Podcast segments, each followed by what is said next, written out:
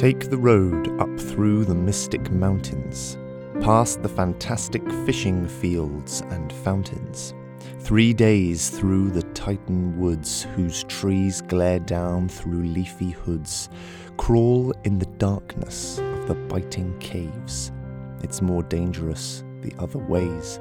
Then finally find yourself later or sooner in the hidden valley town, Ben Luna.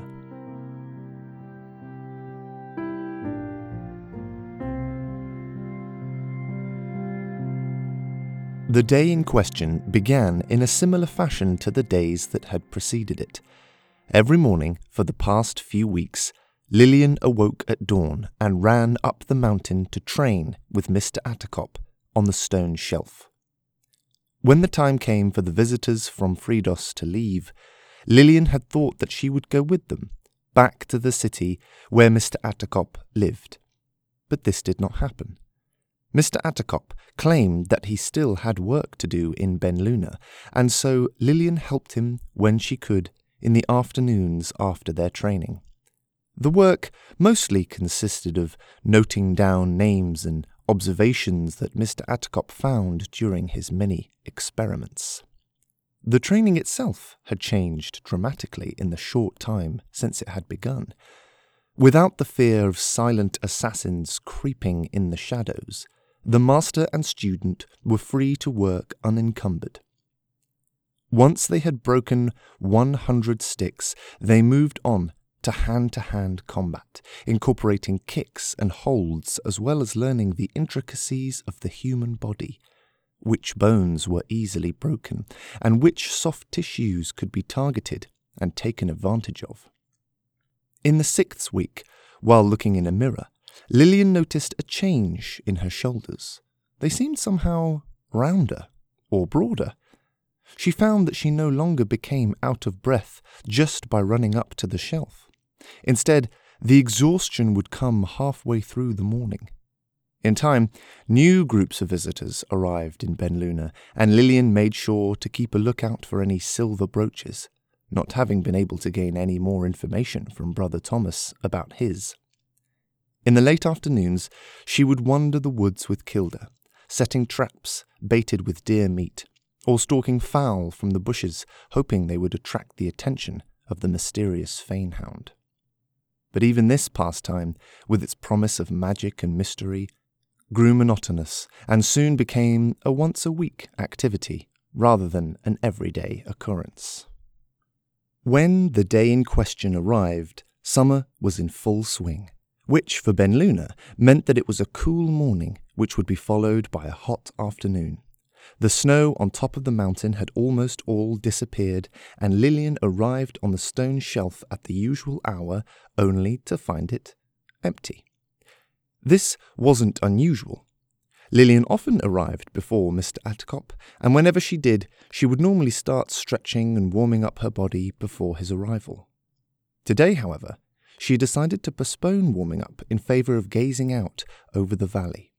The trees were in full bloom, and it had rained the day before, which meant the view was as clear as it could get.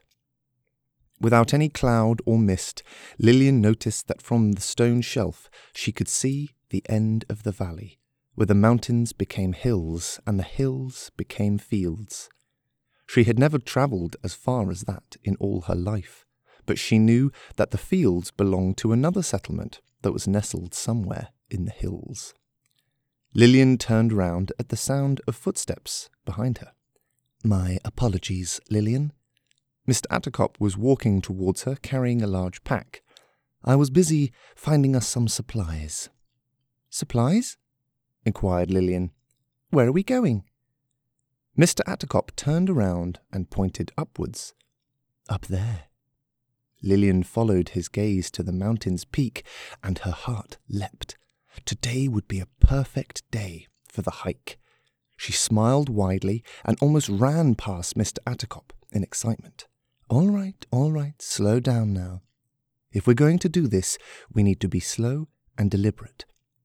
We'll set a steady pace and stick to it, and we should reach the peak by early afternoon.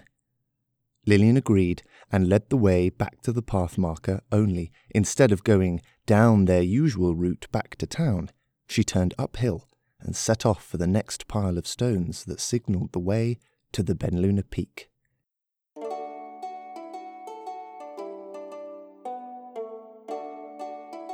With each step up, the air became thinner, and after two hours, Lillian could feel the altitude sickness setting in. They had left paths and path markers far behind, and were now inching their way across narrow ridges, constantly watching for loose rocks. One slip up here, and one would not stop falling for a very long time. Luckily, the route was well trodden, and Lillian knew exactly which rocks to hold onto and which ones might let you down. Occasionally, she would stop to observe the view and catch her breath, the latter being surprisingly difficult, as the oxygen near the peak was very thin.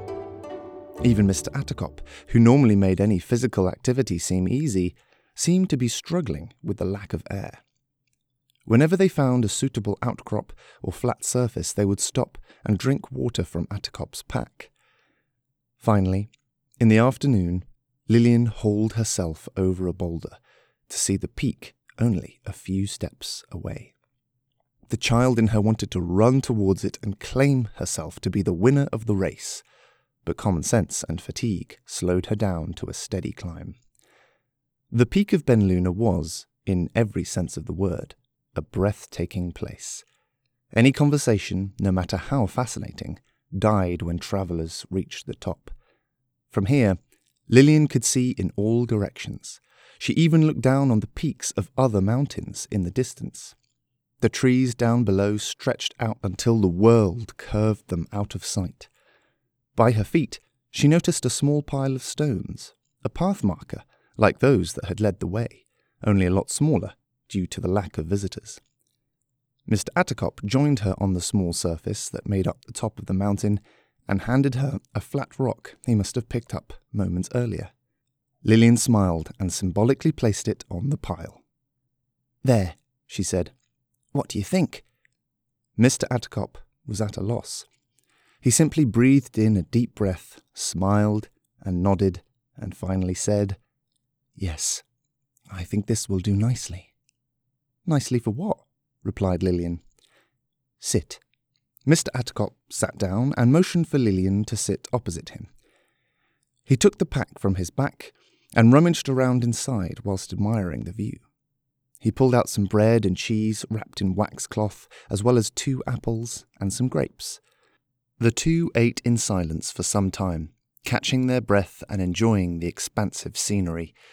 Finally, Mr. Attercop spoke. Do you remember when we were crouched behind that bush in the fog the day Cassandra followed our trail up the mountain? Lillian nodded. She did remember. She remembered being unable to see through the thick mist and the spiders crawling across the floor. She listened as Mr. Attercop continued. What do you remember feeling and thinking when we were hiding? He took a final bite of his apple before wrapping the core in the wax cloth. I remember being scared. I remember it was hard to breathe because I didn't want to make a sound. I was just listening. And I remember feeling, I don't know, helpless, I suppose. Mr. Attercop nodded and shifted his feet under him so that he was sat cross legged with a straight back with his hands in his lap. He motioned for Lillian to copy him, which she did. I want you to close your eyes and take a deep breath. Lillian did as she was asked. She felt the cold air breeze through her hair. She shut her eyes and breathed it in. Its scentless chill filled her lungs. She breathed out and felt the tension from the morning's hike melt into the wind.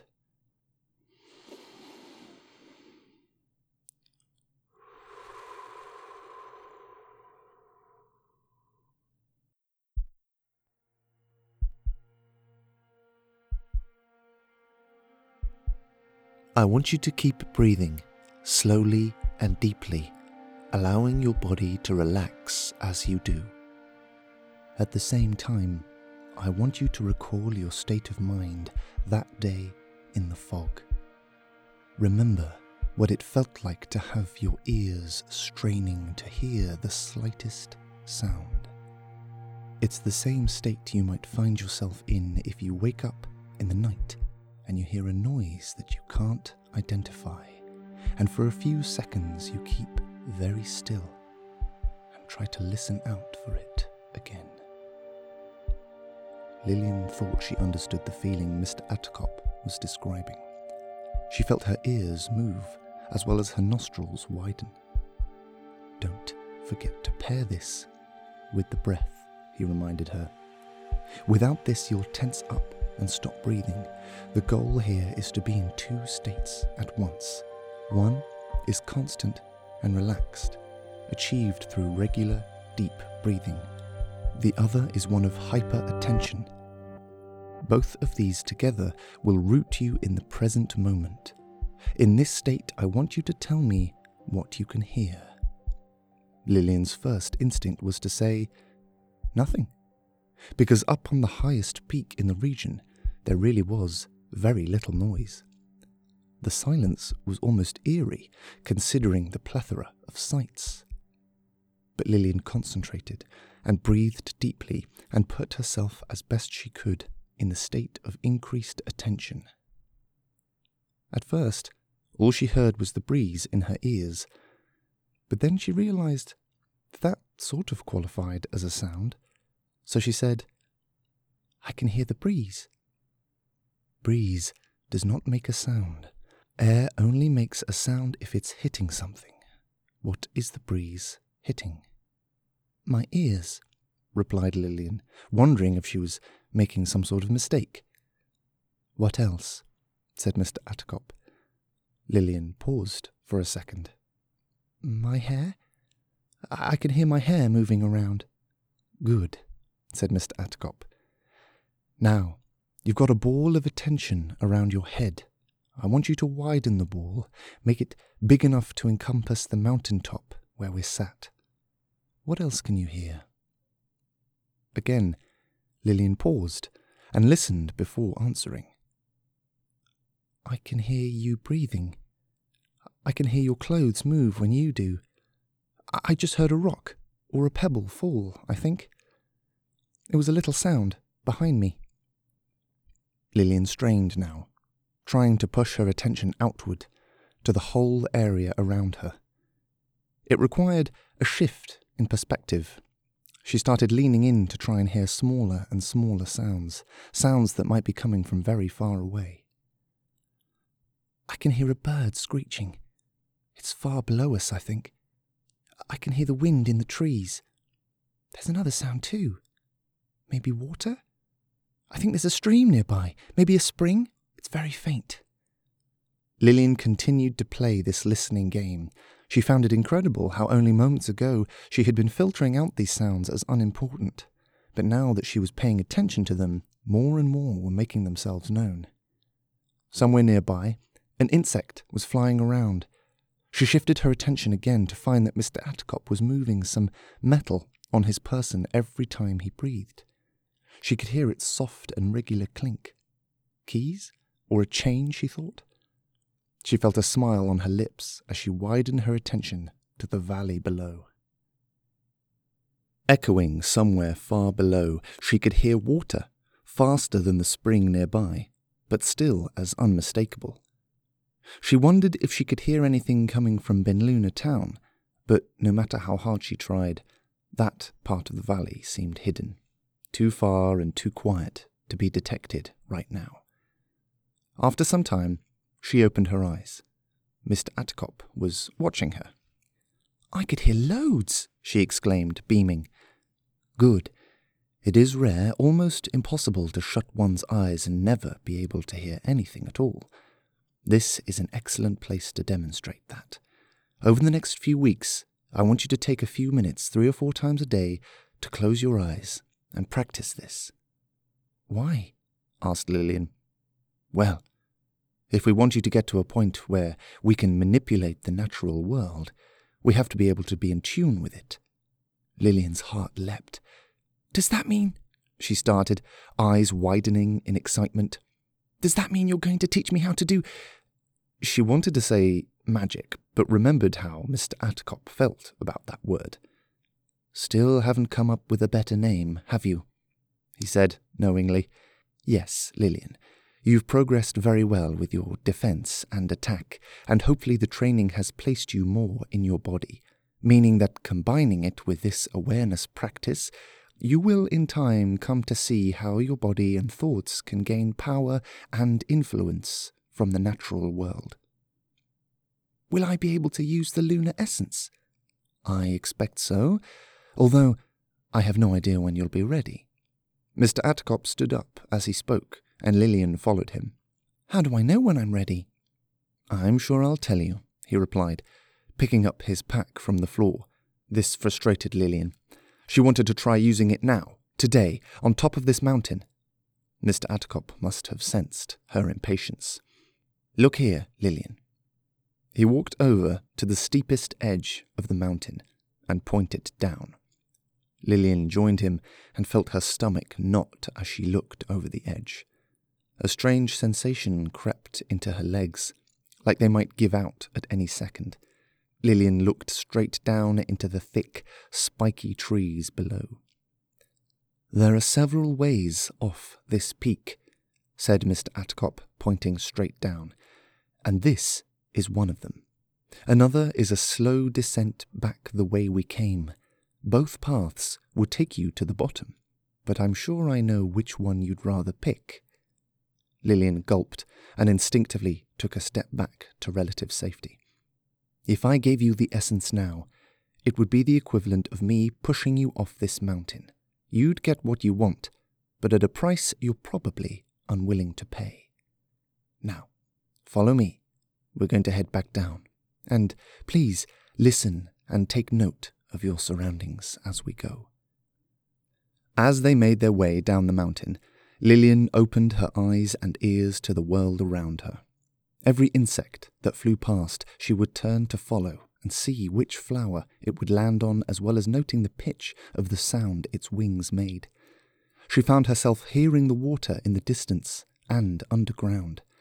She noticed how the breeze through the pine needles sounded different to the breeze through birch leaves, and the shadows they made on the stone paths were as different and beautiful as the trees themselves. As they reached the mountain path, she widened her attention to encompass the entire mountain. She felt small and reassuringly insignificant in its presence. Her entire village had been born and would die and disappear in the time it would take this mountain to move an inch.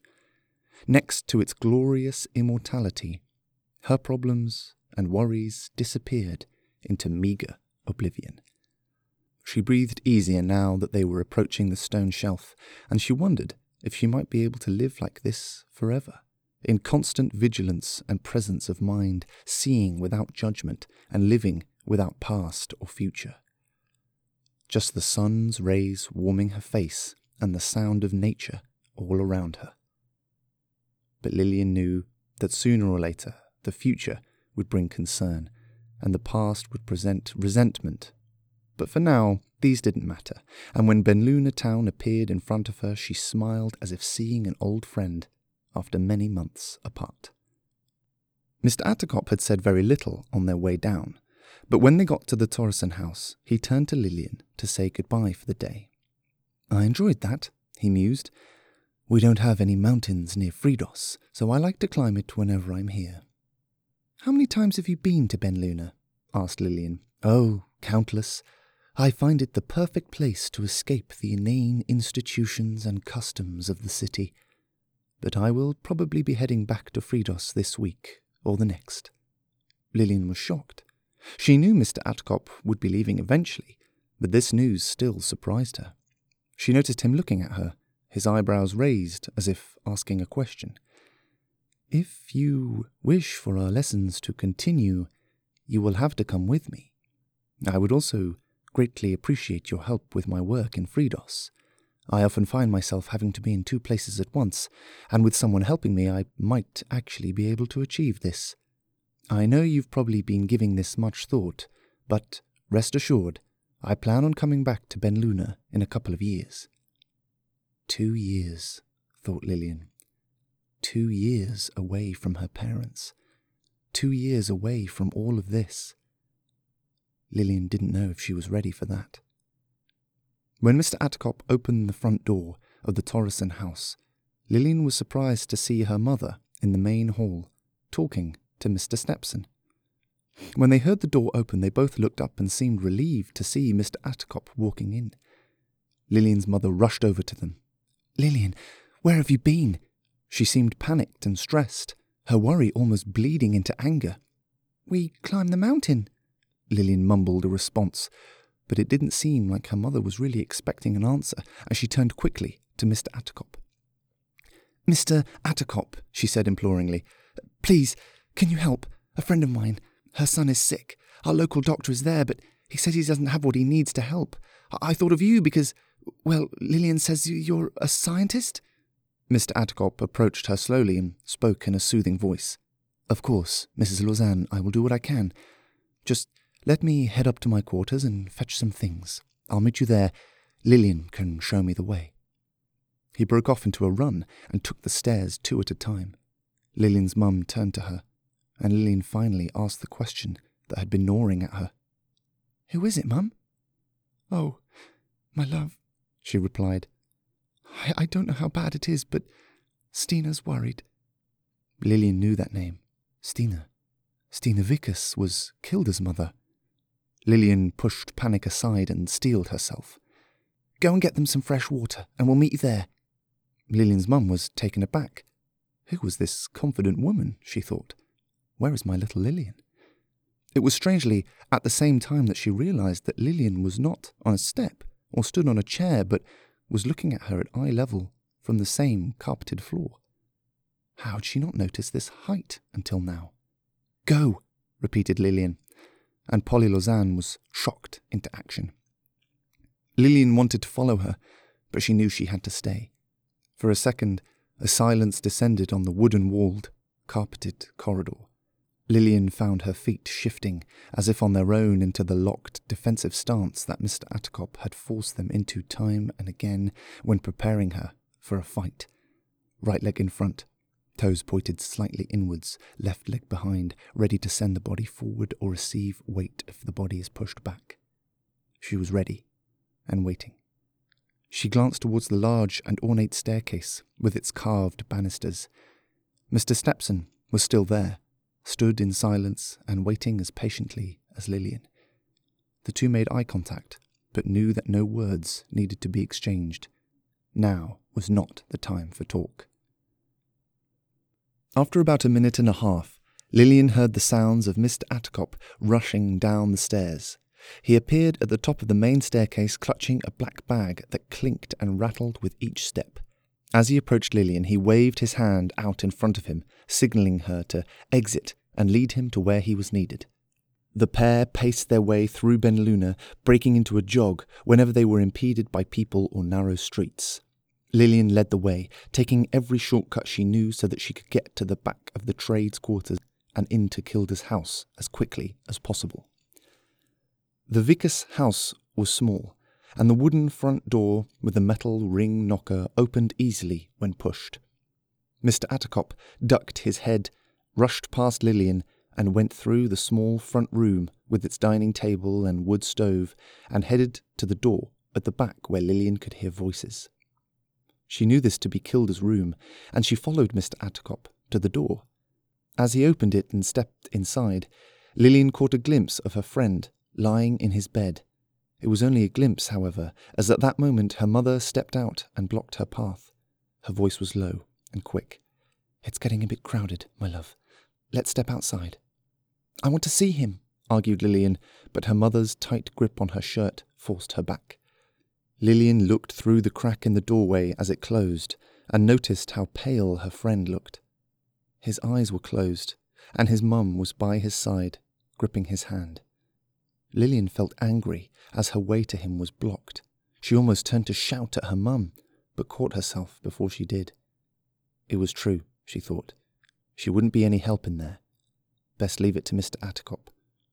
She began to pace around the small front room. What happened? She asked her mum, keeping her voice low so as not to disturb. I- I'm not sure. Stina came round this morning, saying Kilda had been sick in the night and asking if we had any ginger. I gave her some and didn't think much of it. But later I went round with some mint water and some honey, and he'd gotten worse. He wasn't speaking and kept fainting, so I went to get Mr. Rumix and he gave him. Her speech faltered. She was still in shock. He, he gave him some tincture, but it doesn't seem to have helped. Lillian's head was racing. She took a deep breath to calm herself. This was a tough situation, she thought, but nothing Kilda couldn't handle. Lillian remembered the time she'd promised him six silver bits if he ate a worm. She watched him do it so quickly that she regretted offering him so much. He probably would have eaten it for a copper head and a good story, and would still have been absolutely fine and healthy. He was a fighter, a scrappy little prince who wouldn't hurt a bee if it stung him. I don't understand, she said out loud, almost without realizing it. I saw him two days ago. He was fine. Lillian's mother looked up from where she was now sat at the table. She didn't know what to say. For all her height and confident manner, her daughter was still so young. Polly Lausanne had known more of sickness, more of injuries, and the dangers of infection. And she also knew that sometimes these things came without reason and without explanation. And it was in these times that she put her trust in the decision of gods and their strange ways. Lillian, she whispered, come, sit with me. The two women sat, mostly in silence. They waited and listened patiently. They sat like this for the best part of the evening, listening to the occasional murmured voice and soft step from the room at the back of the house. Lillian felt helpless and impotent. More than once she felt anger rise inside her, but quickly remembered how being angry rarely helped anyone. Finally, Mr. Attercop stepped out of the room, wiping sweat from his brow. He's awake, he said softly, and Lillian didn't wait for another word before standing up and brushing past him into Kilda's room. The atmosphere inside was tense and still. Lillian edged slowly towards Kilda's small bed. Her friend was still very pale, and his eyes were open, and he was looking at his mother. As Lillian approached, he turned to look at her. A small smile crept across his lips. His mother, Stina, spoke first. He needs to rest, so maybe just a quick word. Lillian nodded in understanding and knelt down so as to be closer to him. It was as if she was looking at a different boy, a boy with red around his eyes and sweat streaking his hair back from his face. It was only his smile and his eyes that told Lillian that this was indeed Kilda. Hi, Lily. His voice came through softly. Hey. Lillian wasn't sure what to say, so she put her hand over his. It was cold to the touch, despite the heat of the room. I'm not feeling too good, whispered Kilda. That's okay, she replied. You just sleep and rest and and, and we'll we'll go down to the river in the morning. Kilda smiled and nodded. His eyes closed for a second and then reopened. He looked at Lillian as if noticing her again. He smiled, and Lillian smiled back, happy that she was making him happy, for he was always making her smile, even now. I'll rest, he spoke again, very softly now. Yes, said Lillian. You rest. You rest now, and I'll come see you tomorrow. Lillian thought she saw a small nod, but it may have just been Kilda relaxing into his pillow. Lillian looked at his mother and smiled as she got up to leave. That night, Lillian had trouble sleeping. She tossed and turned in her bed, throwing off her cover only to go and get it. She must have finally found some sleep, however, as she woke up from a dream when her mum opened her bedroom door. It was still dark, but the moon was shedding some light through her bedroom window. The cold glow of the moon was all she needed to see the shape of her mother open her door and step slowly into her room. Lillian sat up in confusion as she watched her mother approach her bed and sit beside her. As she sat, the moon's light fell on her face, and Lillian could see tears glistening in the darkness. Why was she crying? thought Lillian, still half asleep. But then she knew. And when she knew, her vision blurred with her own tears, and she felt her mother's warm embrace as she wept and wept until morning.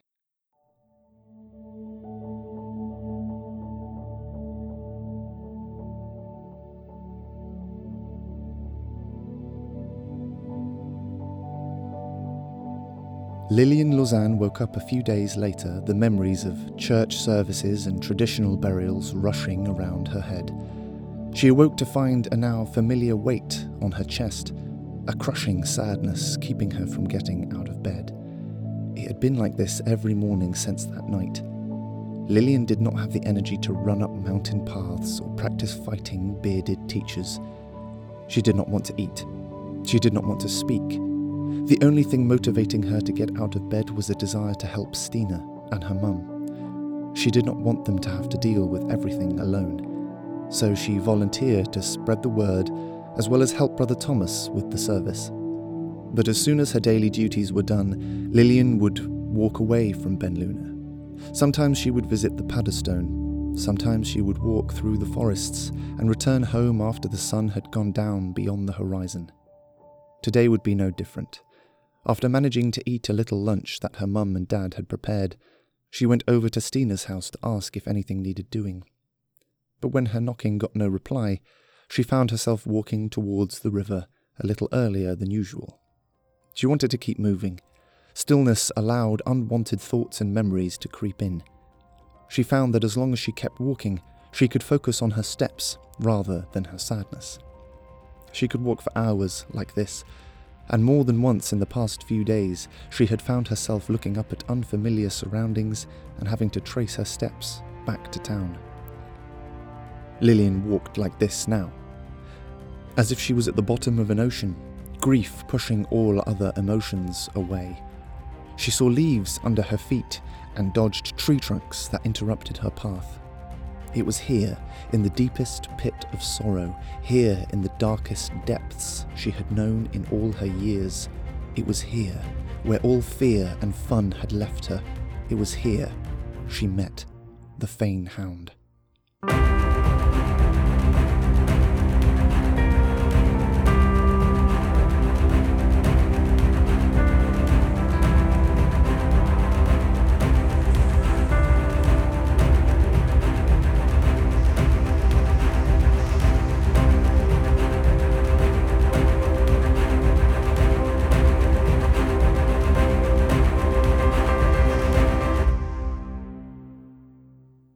Hello, hello.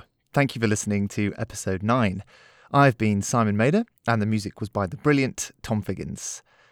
I wrote this episode many months ago, and it seems like a strange week for it to finally come out. Not wanting to go into too much detail, all I will say is that my community lost someone very dear to us. No plugs or ads today, just a reminder to be kind to each other, and remember that we are so lucky in so many wonderful ways. Thank you. Goodbye.